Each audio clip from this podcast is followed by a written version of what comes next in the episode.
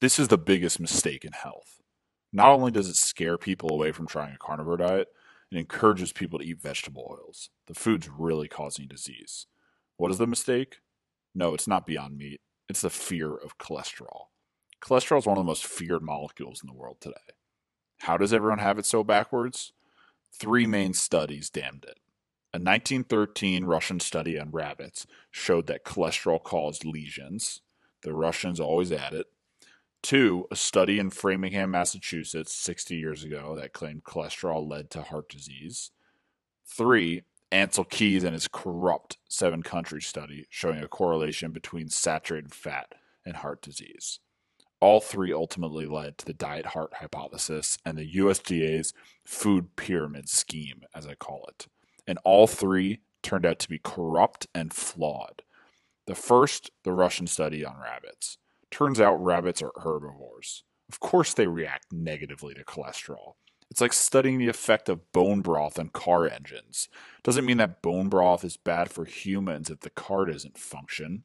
The second, Framingham, released follow up data after 30 years and revealed that there was actually a negative correlation between cholesterol and disease.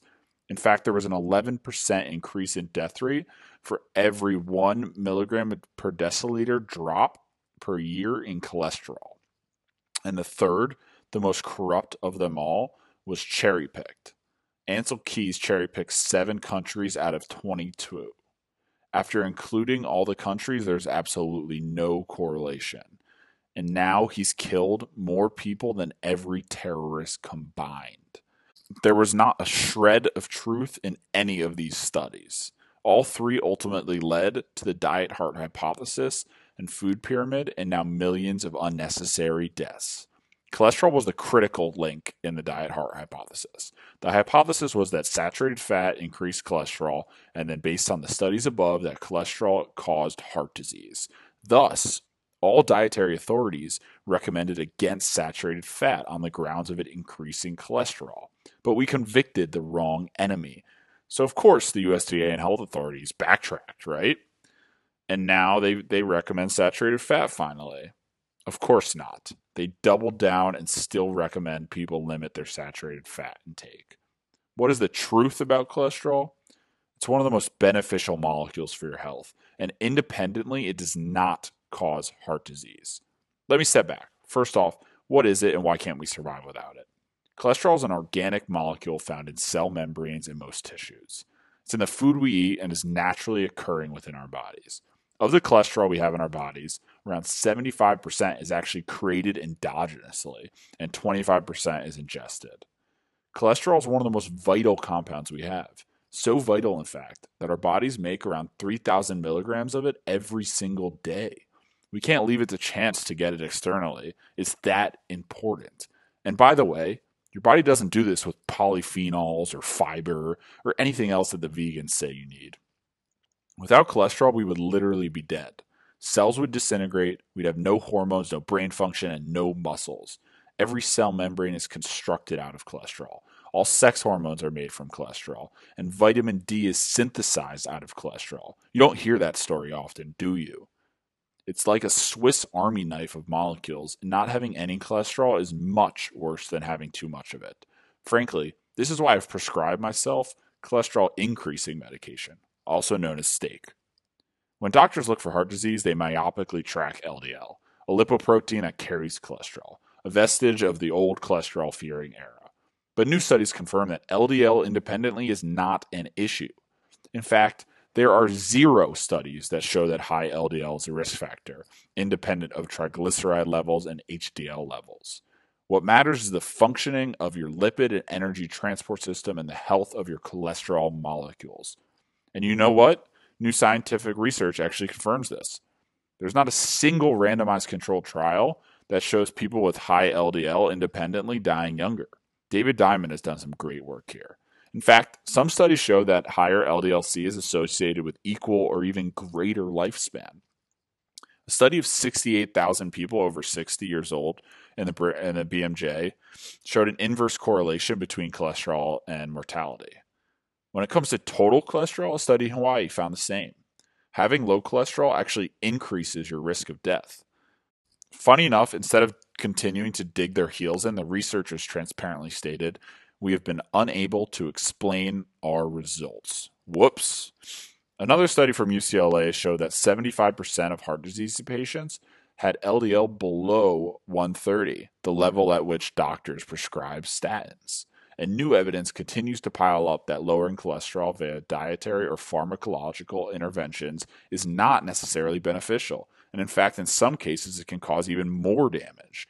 In 2019, the BMJ reviewed 22 interventional trials and found that, quote, the preponderance of evidence indicates that low fat diets that reduce serum cholesterol do not reduce cardiovascular events or mortality. The preponderance of evidence is now on the side of LDL cholesterol not being an issue. But of course, the mainstream will not wake up from this dietary slumber. In the recently unearthed Minnesota coronary experiment, researchers swapped saturated fat with corn oil high in linoleic acid with the goal of lowering cholesterol. That they did. They lowered cholesterol by 14%, but lo and behold, this led to a 22% higher risk of death for each 30 milligram per deciliter reduction in serum cholesterol. Spoiler alert, this study was not heralded as the end of the diet heart hypothesis. It was buried for 40 years, and people still consider corn oil and these other seed oils heart healthy today. There are many nefarious players with ingrained vested interests in maintaining the current cholesterol fearing and saturated fat fearing paradigm, and they will not go down without a fight. Lastly, remember the seven country study that blamed saturated fat and cholesterol for heart disease? Well, Zoe Harcombe added in 290 more countries, and the correlation completely flipped. Cholesterol actually becomes negatively correlated with heart disease. So, what really causes disease? Yes, cholesterol is present in the artery walls of heart, heart disease patients, but it's because it's there to rescue them. It's like condemning firefighters for starting fires just because they're present at all fires. The logic is completely backwards. What matters is how the fire started in the first place. LDL, the bad cholesterol, is not predictive alone. Of course not. As we've seen, high LDL levels on their own do not cause heart disease. They're not shooting into your artery walls for no reason. Our bodies have been producing LDL cholesterol forever, but heart disease really only appeared in the last hundred years. It can't be the LDL independently causing issues. Something environmental or dietary must have changed. It turns out the best way to think about cholesterol levels is that they are not inherently causing heart disease, but that they are part of the process when coupled with inflammation and oxidation, the real root cause. What do I mean? Well, first off, LDL levels rise in the presence of inflammation. LDL plays an indispensable protective role, and this is one of the main reasons why we produce these lipoproteins. As I discussed in the first podcast, plasma lipoproteins are very important components of the immune system. Because of its protective role, your liver actually increases LDL production when there's inflammation. LDL can bind to pathogens so that the immune system can then expel them. So, one reason LDL is high in those with heart disease is because LDL is binding to pathogens and endotoxins in your bloodstream. It's getting rid of the damage from your diet so that doesn't spread even further. And in this case, LDL is protecting from you from disease, not causing it. And this is where the mainstream goes completely wrong. Simply, heart disease cannot be initiated without inflammation and damaged LDL particles. And how do you damage your cholesterol particles and artery walls? Sugar, and vegetable oils. Two of the first things recommended by the food pyramid and the first things you remove on a carnivore diet. Sugar tends to stick to your LDL lipoproteins, causing them to lose their motor functionality. This is often referred to as glycation. Vegetable oils do something similar. An LDL is much more prone to oxidation when it contains unstable linoleic acid from seed oils. Once LDL is oxidized, LDL receptors no longer recognize it. Instead, the immune system takes over. When LDL is oxidized, your body actually intentionally pulls it into your artery walls to prevent them from causing damage elsewhere. These damaged lipoproteins will then cause an inflammatory response, foam cells, and plaquing. This is the heart disease process. Macrophages basically ingest the modified LDL and turn it into foam cells. Over time, multiple of these foam cells form fatty streaks together. This is heart disease and does not happen with healthy LDL particles.